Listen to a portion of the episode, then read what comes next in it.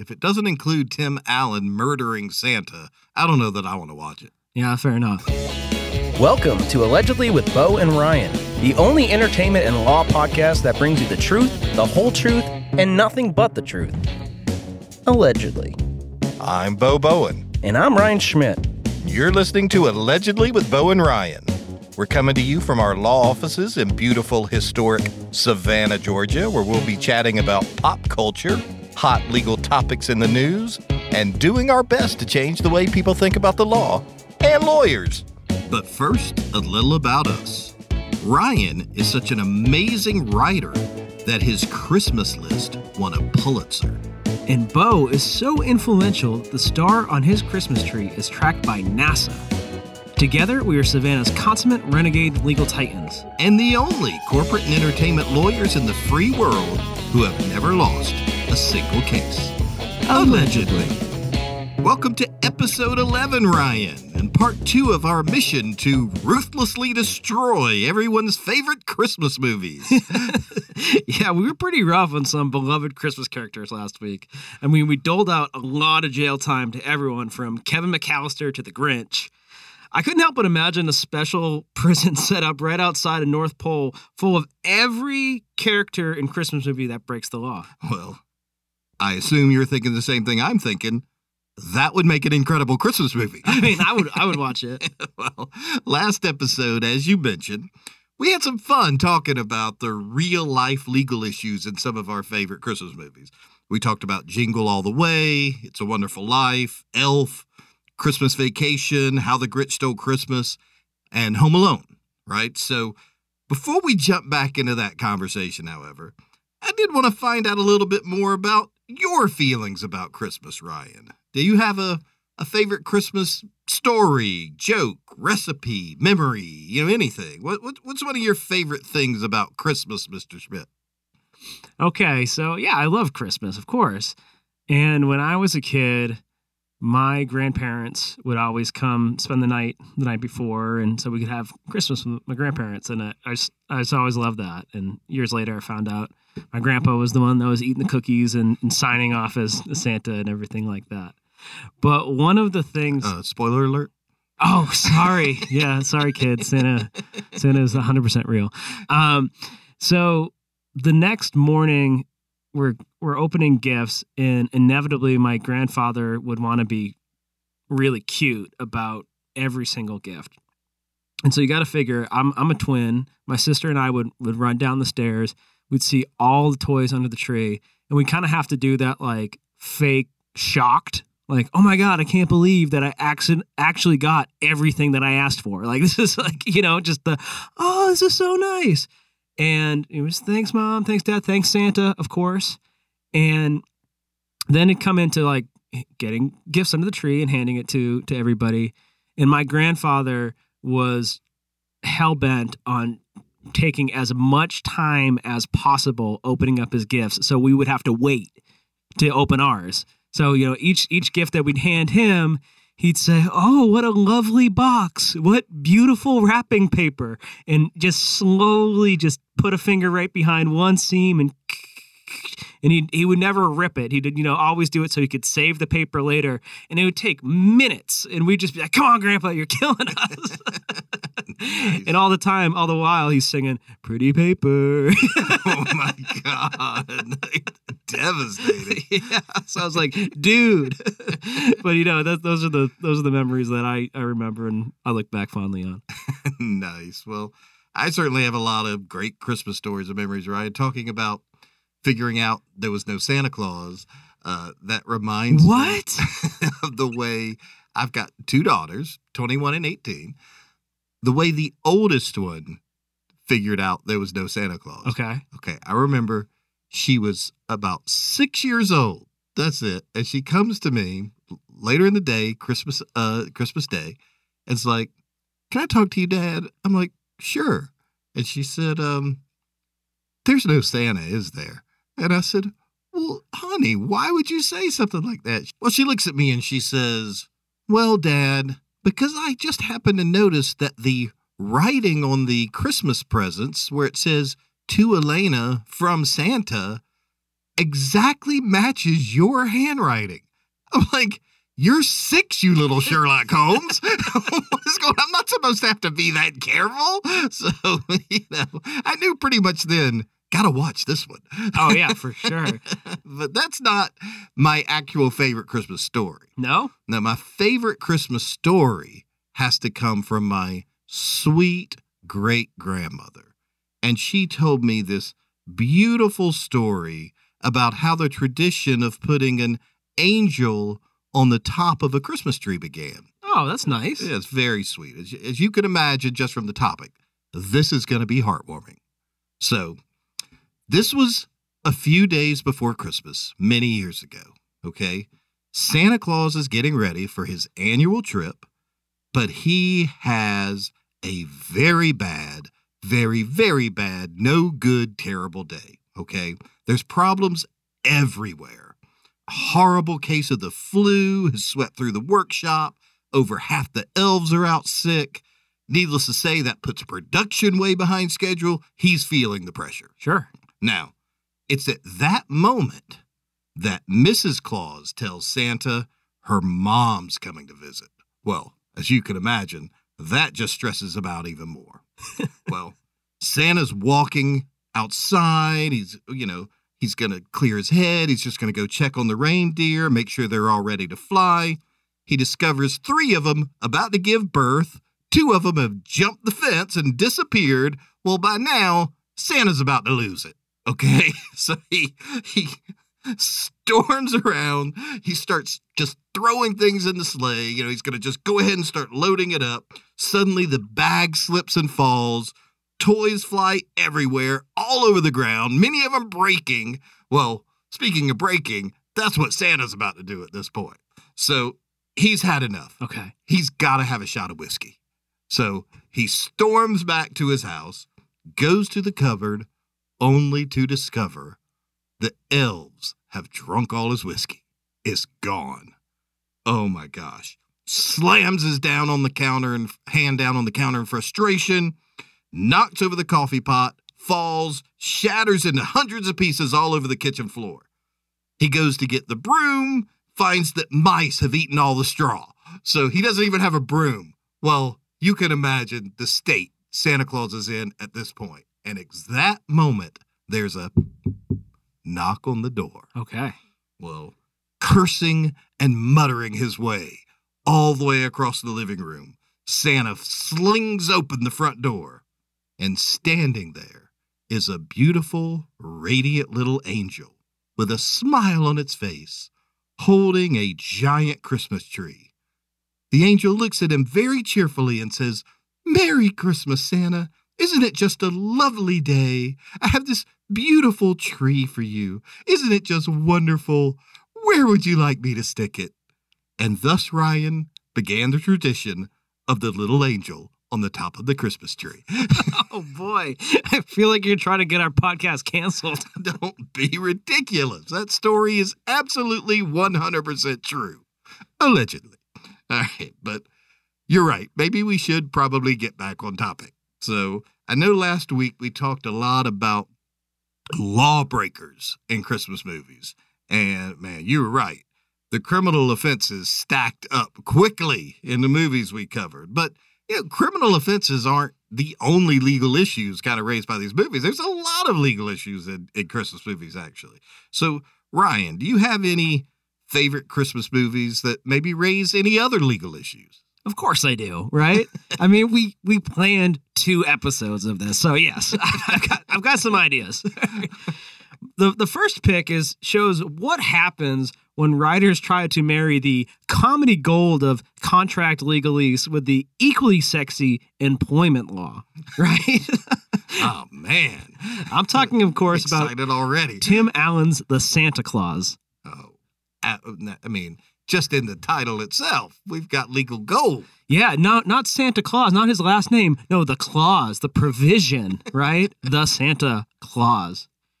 So Tim Allen plays Scott Calvin, a toy salesman, and you guessed it, a deadbeat dad who's obsessed with work. Also, a running theme is that these dads just never spend time with their family and their kids, right? If they're not abandoning them. Right, exactly. And they're just letting them go to the North Pole by themselves and whatever. So on Christmas Eve, he and his son, he's got his kid for the night. He's he's separated from his, his wife. And he and his son wake up to the sound of someone on the roof. They they had just been reading the night before Christmas, and they arose to such a clatter. And there's this there's this man on the roof in a red suit. And so Scott Calvin is is kind of this, you know, rough kind of New Yorker. He's like, "Hey, what are you doing on my roof?" The man in the red suit gets startled, falls, and plummets to his death. Whoa. So in the first five minutes of the Santa Clause, they murder Santa. Wow. Yeah, he just he. I mean, it was an accident, right? But they show Santa falling off, landing on the on the concrete driveway, and then like dissolving. Interesting. It's it's kind of jarring. so in in the Santa's coat pocket, because he he dissolves, but the suit stays, of course. Magic All right. Fair. makes sense. Um, and in the coat pocket is a card, and Scott's son Charlie says, "Read it, Dad. Read it. Let me know what it says." And on the front of the card, it says, "If something should happen to me, put on the suit. My reindeer will know what to do." And so he's like, "No friggin' way am I putting on the suit." And his son is already like up up in on the roof in the sleigh, and there's the reindeer. And he's like, "Come on, Dad, come on, do it, please, please." so he puts on the boots and he puts on the suit, and immediately the reindeer take off. And all through the night, he and his son Charlie just live out Christmas. They deliver toys to children all over the world. And when they're finally done, the reindeer bring them all the way up to the North Pole. And here's where the legal fun starts, right? Okay. So they get there, and that's where they meet Bernard, the head elf. And Bernard explains that based on a legal technicality known as the Santa Clause, Ooh, I didn't see that coming. yes, right, written in microscopic print on the card, Scott is now the new Santa and has assumed all of Santa's duties and obligations. wow. Right? I'm telling you, this is some sexy stuff. Man. So, unlike other Christmas movies where crimes are committed, this movie is squarely in our wheelhouse, right? The contract law. So, that begs the question is the Santa Clause legally enforceable? Well, I mean, it immediately springs to mind was there a meeting of the minds? Of course. Well, I'm going to get into that. So, to have a contract, you bring up a good point. You need offer, acceptance, and consideration. And really, that's all to show was there a meeting of, of, of the minds here. The first two show that there was mutual assent to enter a contract in the first place. And consideration is simply ensures that there's some transfer of some type of value that goes both ways. In other words, that the object of the contract isn't just simply a gratuity or a gift. Right. So if the estate of Santa tries to sue Scott Calvin for breach of contract, because remember, Santa's dead at this point that Scott sees the, the Santa Clause, I feel pretty good about Scott's chances of beating the case. First, we got the offer, right? Okay. Yeah.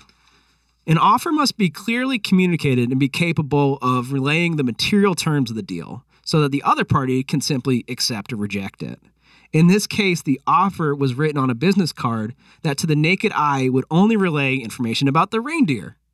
The offer itself is hidden in, in fine print so small that it can only be seen with a special elf made microscope. Okay. That's a little problematic. Right. so while Santa may have intended it to be an offer, I do not know if that offer was ever properly communicated given the size of the font. And interestingly enough, Scott had zero idea that there, there was this offer. He didn't know that this existed until Bernard brought it to his attention. So Santa's also dead at this point, and dead people can't enter new contracts. That- Uh, that's fair. that's that's kind of a kind of a deal breaker. Next, there's no acceptance because Scott didn't know that there was an offer in the first place. He had no way of accepting it. And nothing about this movie actually shows mutual assent. It, it very comically, the movie and Scott spend the whole time fighting the fact that he's now become Santa. He tries shaving his face, dyeing his hair, working out as much as possible to avoid turning into Santa. He he's not he's not accepting the fact that he is Santa. And is there legal consideration or value? No way. You know, Scott is forced to be Santa in perpetuity, whether he likes it or not. Yeah, that that does seem legally problematic.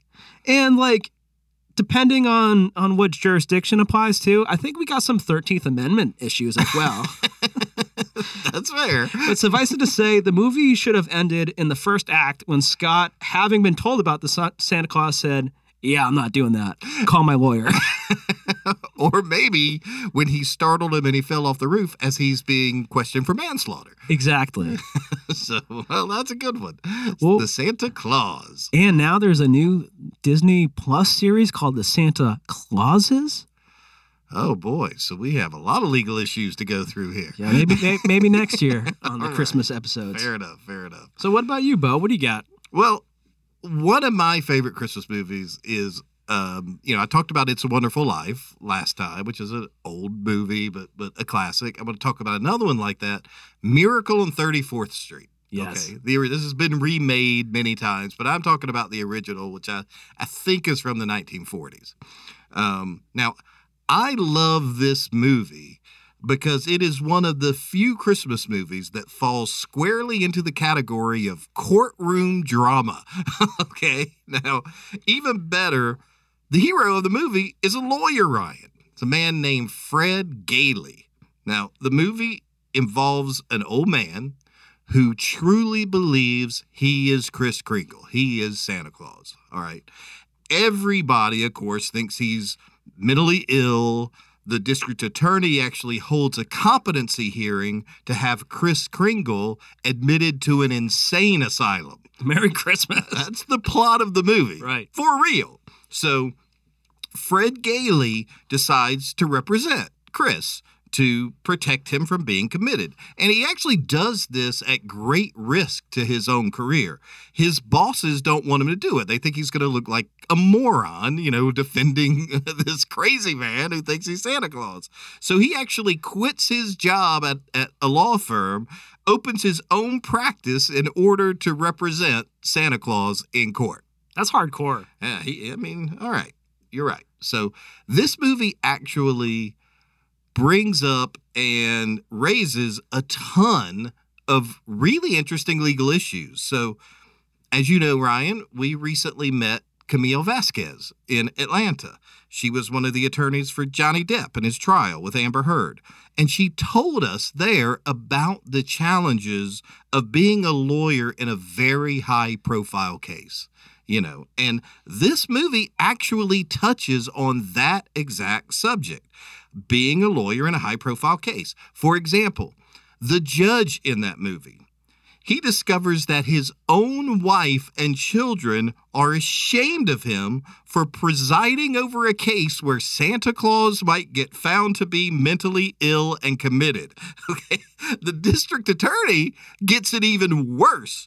Not only does his wife glare at him in the courtroom, but Fred Gailey actually calls the district attorney's son as a witness to testify about his belief in Santa Claus.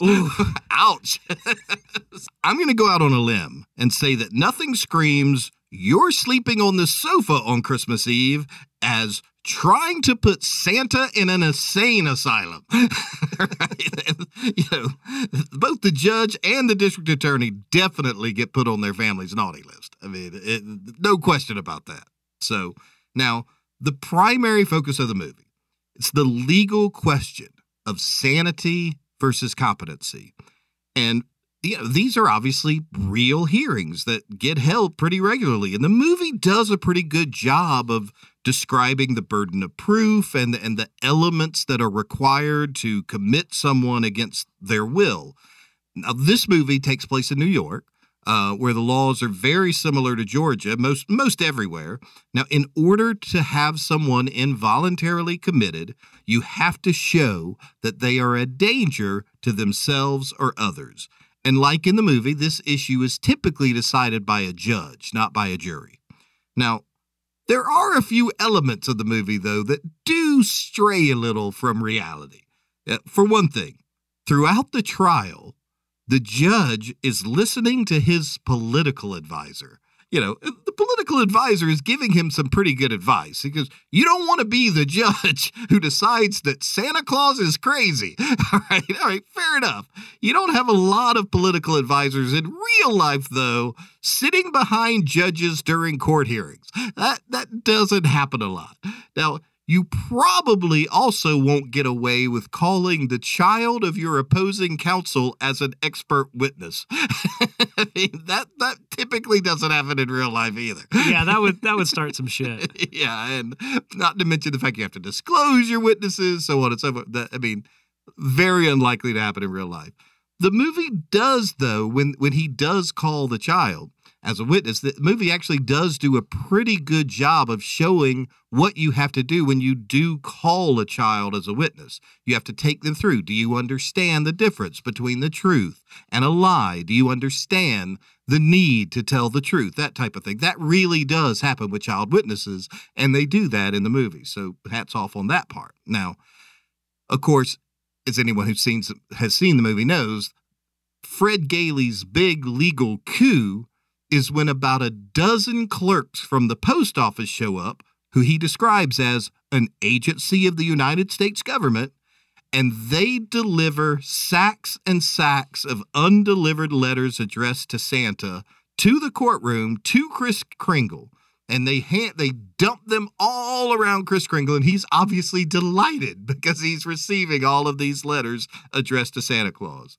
Well, that leads Ryan to one of my favorite movie lines of all time. Okay. That's when the judge looks at Kris Kringle, looks at the mail, looks at his glaring family, and says, Well, since the United States government declares this man to be Santa Claus, this court will not dispute it. Case dismissed. gets, Beautiful. Gets me every time, Ryan. Christmas classic and a true legal procedural. so, what about you? What's the next movie on your list? Man, that was a good one. That was a really good one. Okay, so there's been a trend lately. I just talked about the Santa Clauses, and that that's already the. I was looking up different information about that Santa Clause movie, and I pulled up a Wikipedia about the Santa Clause franchise, and you know, there's like three or four of those movies plus now this series. So I think it's part of like Hollywood's plan that they want to make a universe for everything, right? So, did you know that there's actually three Christmas stories movies? No, I had no idea. There's the original Christmas story, which I'm about to talk about. There's a Christmas story 2, which was like straight to to DVD. And now, and HBO Max has a Christmas story Christmas. which follows Ralphie at in current times and age, you know, whatever, with a full family and you know go, going through uh, life, bringing his children back to to his childhood home to have Christmas. And well, if it doesn't include Tim Allen murdering Santa, I don't know that I want to watch it. Yeah, fair enough. I'm talking, of course, about a Christmas story. This classic follows eight year old Ralphie during the holiday season and the lengths he will go to get the gift of his dreams. Everybody knows what it is. Oh, yeah. It's the Red Ryder carbine action 200 shot range model air rifle. Oh, man. Who just, could forget? Just rolls off the tongue. well, his dreams of having a BB gun under the tree are thwarted when his mom famously tells him, You'll shoot your eye out. and whose mom didn't tell them that? Let's right. be honest. yeah. I mean, I, I I certainly asked for a BB gun, and I got pretty much the same exact response. But in putting this movie up for legal review, it seems like just about every character has some lawsuit coming their way. All right. Ralphie's friend Flick, right? Mm-hmm. They're out in the playground and he gets triple dog dared to put his tongue on the flagpole in the middle of the winter in like Minnesota. right? I mean, triple dog dares are pretty legally binding. That's true. I mean, that, I didn't even think about that, but yeah, good point. So you got some issues with the kids that are actually bullying and daring him to do this. But my question is where are the teachers to supervise this playground incident? Why didn't anybody make sure that the children all returned from recess into the classroom? Because we see that the tongue hitting the flagpole, and the next thing we know, all the kids are back in their class staring at at Flick, not saying anything, and he's out there freezing to death. And then finally the teacher's like, oh shit, we lost one. Well, maybe little known fact the teacher is actually Kevin McAllister's mother. yeah, it might, might be. So today, you know, those parents would definitely be suing the teacher, the school, and the entire school district for negligent supervision. Absolutely. That brings me to child abandonment, right? What Christmas movie is complete without a little bit of child abandonment? It's the whole premise of Home Alone. Yeah, fair enough. And and the Polar Express, you know, these kids just go off on their own. I mean, everybody's just like, go ahead. We'll leave them. You can take them. Merry Christmas. So, what's the deal with P- Ralphie's parents leaving him and his little brother in line all by themselves to see the department store Santa? You go to this department store, it's packed with people. There's this super long line that they're trying to go see this creepy Santa before it closes. And the parents just say, All right, like, here you go. Ralphie's eight. His younger brother is at least two, three years younger than him. The parents just leave him in this big uh, uh, department store. Child services would definitely have something to say about that. fair enough, man. It's like, all right, you can't have that BB gun because you could hurt your eye. Now, getting abducted, eh, that's fine. You, Yeah. you, you'll be good. He'll be fine. He's not that cute. and what about Santa himself?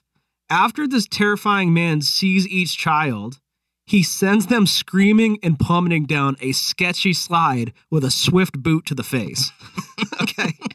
Tack on battery to an already obvious premises liability action just waiting to happen. yeah, absolutely.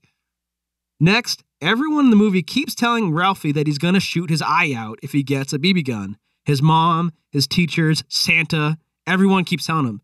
So, what do his parents do? They buy him the BB gun. Obviously. And what happens next? He takes it out, he injures himself when he shoots his BB gun, unsupervised, ricochets, and hits him right in the eye. so, this made me think about different BB gun, air gun laws in the in the in states. And they differ from state to state, but there are at least a dozen city ordinances in this state that forbid parents from allowing children to use them altogether. And for and for good reason, right? In fact, even crazier, did you know that within the city limits of Atlanta, it is illegal for anyone to discharge a BB gun, air gun, or slingshot? Seriously. Yep, it's it's still on the books. So I'm I'm I'm any anyone listening, if if you think that that stick, rock, and rubber band would make a sweet sweet slingshot, think again. It's illegal. wow.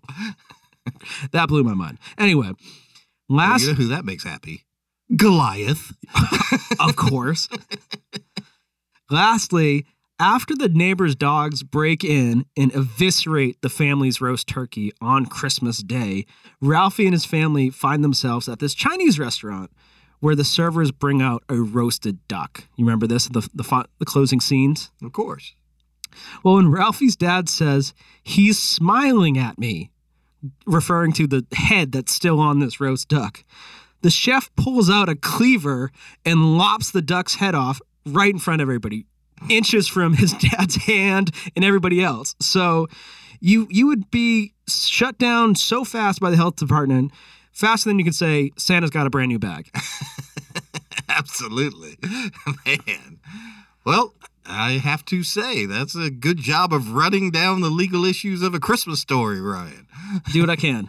So, well, let me talk about a movie that is rapidly, I think, achieving cult status, which is Bad Santa. That's Okay. a great one. Now, Bad Santa stars Billy Bob Thornton, and it, I mean, it's caused some controversy just on its own over the years. I mean, the whole point of this movie is that Billy Bob Thornton plays this, you know, sex crazed, foul mouthed Santa Claus who delights in telling children that he doesn't exist.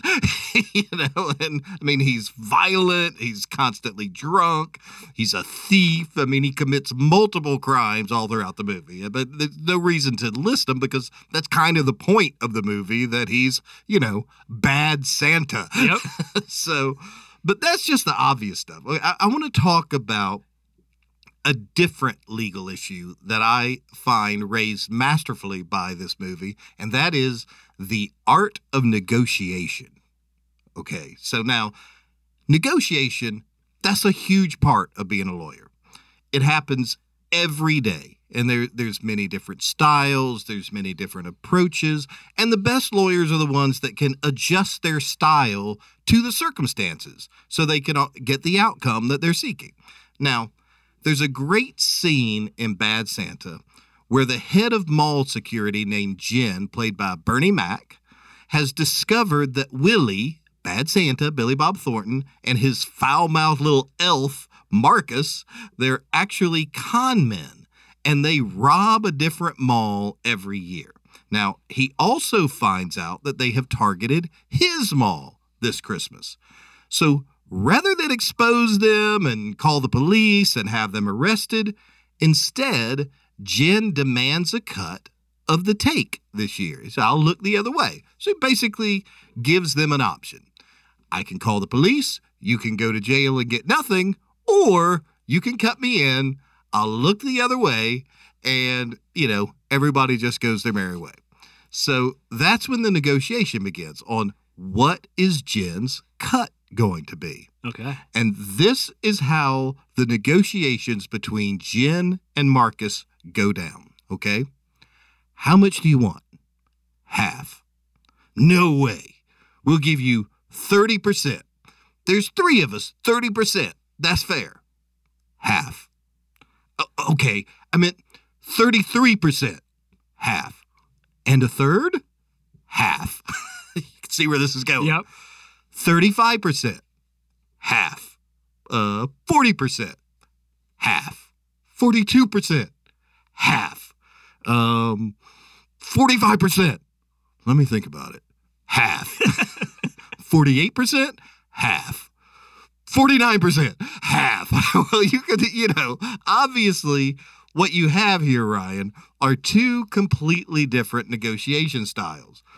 Marcus, the elf, believes that negotiating is starting with a very unrealistic initial demand and then meeting somewhere in the middle. All right, that's generally called the meet me halfway method of negotiation. Now, Gin, on the other hand, simply starts with what he determined was a fair position and he refuses to move from it. Well, there's a key factor here. Gin has all of the leverage in this negotiation, 100%. If he calls the police and exposes the scam of the con, Willie and Marcus are going to get arrested. They're going to go to jail. They're not getting anything. So that's why his negotiating strategy ultimately prevails here. Now, we have found in our legal practice that when we're dealing with the other side many times, almost invariably, they think of negotiation as the meet me halfway process. But in reality, I mean, I really believe that approach is pretty inefficient and, and it's actually illogical in some ways. I mean, think about it like this I mean, it, it's inefficient because if initial negotiations are premised on each side bluffing the other. You know, I mean, rather than convincing the other person of the merits of their position, it doesn't really get you anywhere. You know, I mean, you're not getting to the heart of the matter. But it's also kind of illogical because the halfway point can be completely manipulated. Let's say you've got a case worth, you know, $5,000 well, you could say we're going to start at 10,000 and negotiate down to 5 or you could say we're going to start at 10 billion dollars and the halfway point's going to be 5 billion dollars. Right. I mean, so you you know, it's kind of silly. You know, nothing about a client's case becomes more valuable because you start with an initial ridiculous demand. So I would pause posit, Ryan. Uh, let, let me say that over because it sounded like I said pause it, like pause the thing. So I'm going to start back after ridiculous demand. Okay. All right. So I would posit, Ryan, that starting with a defensible demand and remaining put until the other side gives you an actual reason to move, you know, and that could be anything, but, you know, that's just simply a, a smart negotiation strategy, you know, and we see it put to use here perfectly in Bad Santa, you know, so who knew that a corrupt security guard negotiating with a drunken mall Santa could offer a masterclass in negotiation strategy. But there you go, Ryan. ah, good point. I like it. So this next movie, kind of controversial, is whether or not it's a Christmas movie or not, and it, it happens. I'm talking, of course, about Gremlins. I'm just kidding. I'm just kidding. Not doing Gremlins. But there was there are a couple movies that I keep seeing on Christmas lists that I'm like, that's not a Christmas movie. Harry Potter, for example. All those movies are in a list of check out these Christmas movies. They're just movies that happen. Christmas happens at some point in the series. yeah, that's fair. That's not a Christmas they, movie. they do cover a school year, which does include Christmas. Right. also covers Halloween. And there are a lot of witches. That's right. which probably a good segue into this next pick, which is The Nightmare Before Christmas. It kind of straddles the fence between a Halloween movie and a Christmas movie. Yeah, absolutely. I mean, valid on on both points. But you got Christmas in the title, so let's just go with the, the writer's intent, right? All right, fair enough. So this part Halloween movie, part Christmas movie follows the pumpkin king of Halloween Town, Jack Skellington, as he grows bored with Halloween and wanders off into the forest to find other holiday themed worlds. And once he discovers Christmas Town, he b- becomes fascinated with its novelties and peculiar. I, I can't say the fucking word. Once he discovers Christmas Town, he becomes fascinated with its novelties and decides the citizens of Halloween Town must take it over. So there's two major crimes committed in this epic Tim Burton fashion, which is kidnapping and criminal impersonation. Hmm, all right. Uh, You're probably going to guess who who might be kidnapped in this Christmas movie. Hmm. I don't know. Someone wants to take over for Santa, but I, I have no idea. Where's this going? Okay, well, this is going to come as a shock. While going over his naughty and nice list, Santa himself is kidnapped. No. Yes. By Lock, Shock, and Barrel, who are under the orders of Jack Skellington. Man. Because Jack orchestrated the kidnapping, he would doubtlessly be charged with co-conspirator kidnapping. Kidnapping, and kidnapping, of course, is the unlawful taking and holding of another against his or her will. And he holds Santa in Halloween Town for a very long time while he lives out his dreams of being Santa Claus. Then, this is where things get a little interesting. Santa Claus is absolutely the head of this fictional Christmas town. Okay. So any attempt of Jack to impersonate him brings with it some serious penalties of criminal impersonation of a public official. oh, I see where you're going. In Georgia, this little stunt of holding himself out as Santa to, to mislead others carries with it a maximum five year prison sentence that he can tack on to his already 10 to 20 years for kidnapping. By the end of the movie, he realizes the errors in his ways, he releases Santa, and tries to make things right. Does that help Jack at all? Hmm. No, we know the answer to that. Again, it wouldn't affect his criminal culpability. At best, it's going to be used as evidence to lessen his sentence. Man. Another movie, Christmas movie about outlaws. I mean, who who would have thought?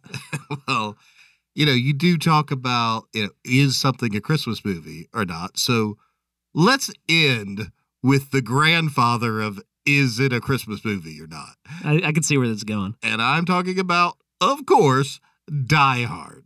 So let's talk about the real question that comes up every year.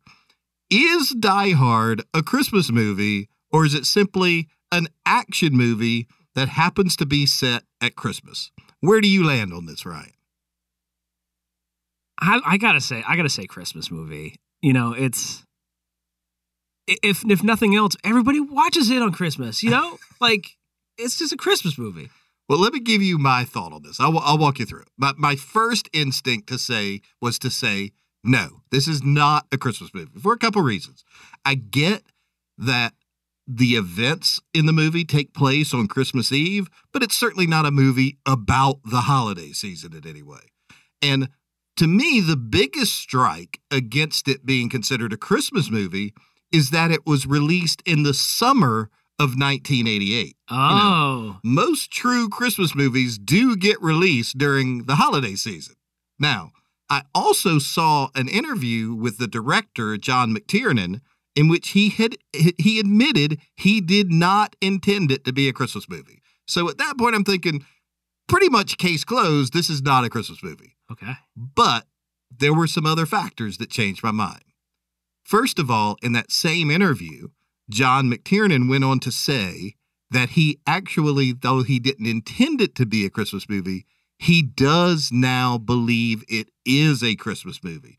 He said that there was so much joy involved with it from the cast to the crew to even the audiences watching it that the joy is what for him turned it into a Christmas movie. And I, I mean, I think I kind of agree with that, but but there's some other more, you know, kind of obvious factors as well. The holiday party in the building is a huge part of the plot of the movie. It also has Christmas music throughout the movie Okay. Yeah. a big sign you're watching a Christmas movie. All right. That's uh then you have the fact that John McClane's wife, what's her name, Ryan? Holly. Oh. Come on. You can't tell me that's a coincidence. You have people buying presents for each other in the movie. Uh, remember, Holly gets a Rolex from her wa- from her boss Yeah. at, at the Christmas party, and more importantly, Al the cop buys his wife snack cakes at the convenience store. So then, going on from there, you've got John McClane sending the body of a terrorist down the elevator wearing a Santa hat. And if you remember, has a sign around his neck that says, Now I have a machine gun, ho, ho, ho. I mean, finally, to me, the capper that puts it firmly into Christmas movie territory. It snows at the end of the movie. yes. Now, it doesn't snow in Los Angeles, period. Now, the last time there was an actual snowstorm in Los Angeles, other than just a few isolated flurries, was 1962. That's right, Wow. 60 years ago. So now you have your obligatory Christmas miracle at the end of the movie. So I'm going with yes, Die Hard is a Christmas movie. Well, not to mention, like you said, the huge number of people that actually watch it at Christmas. Yeah. So let's, I, I'm calling it Christmas movie. Uh, you- yeah, you're right, man. Well, that brings me to the legal issue, I think, that always kind of consumes me when I watch Die Hard. And I really tried to analyze it this year. And that is, you know, it, it, it- people may not know this. You know, John McClane is played by Bruce Willis, but people may not realize that's actually his very first movie role as an action star you know, and he only got it because it was turned down by dozens of other actors. So, you know, in this movie, he's visiting his wife at Christmas in her office when when terrorists take over the building. Now, over the course of the movie, he kills the terrorists one by one and saves the day. So, what always bothered me about this movie, considering how many people he actually kills, would John McClane in real life would he have been charged with murder at the end of this movie? Huh.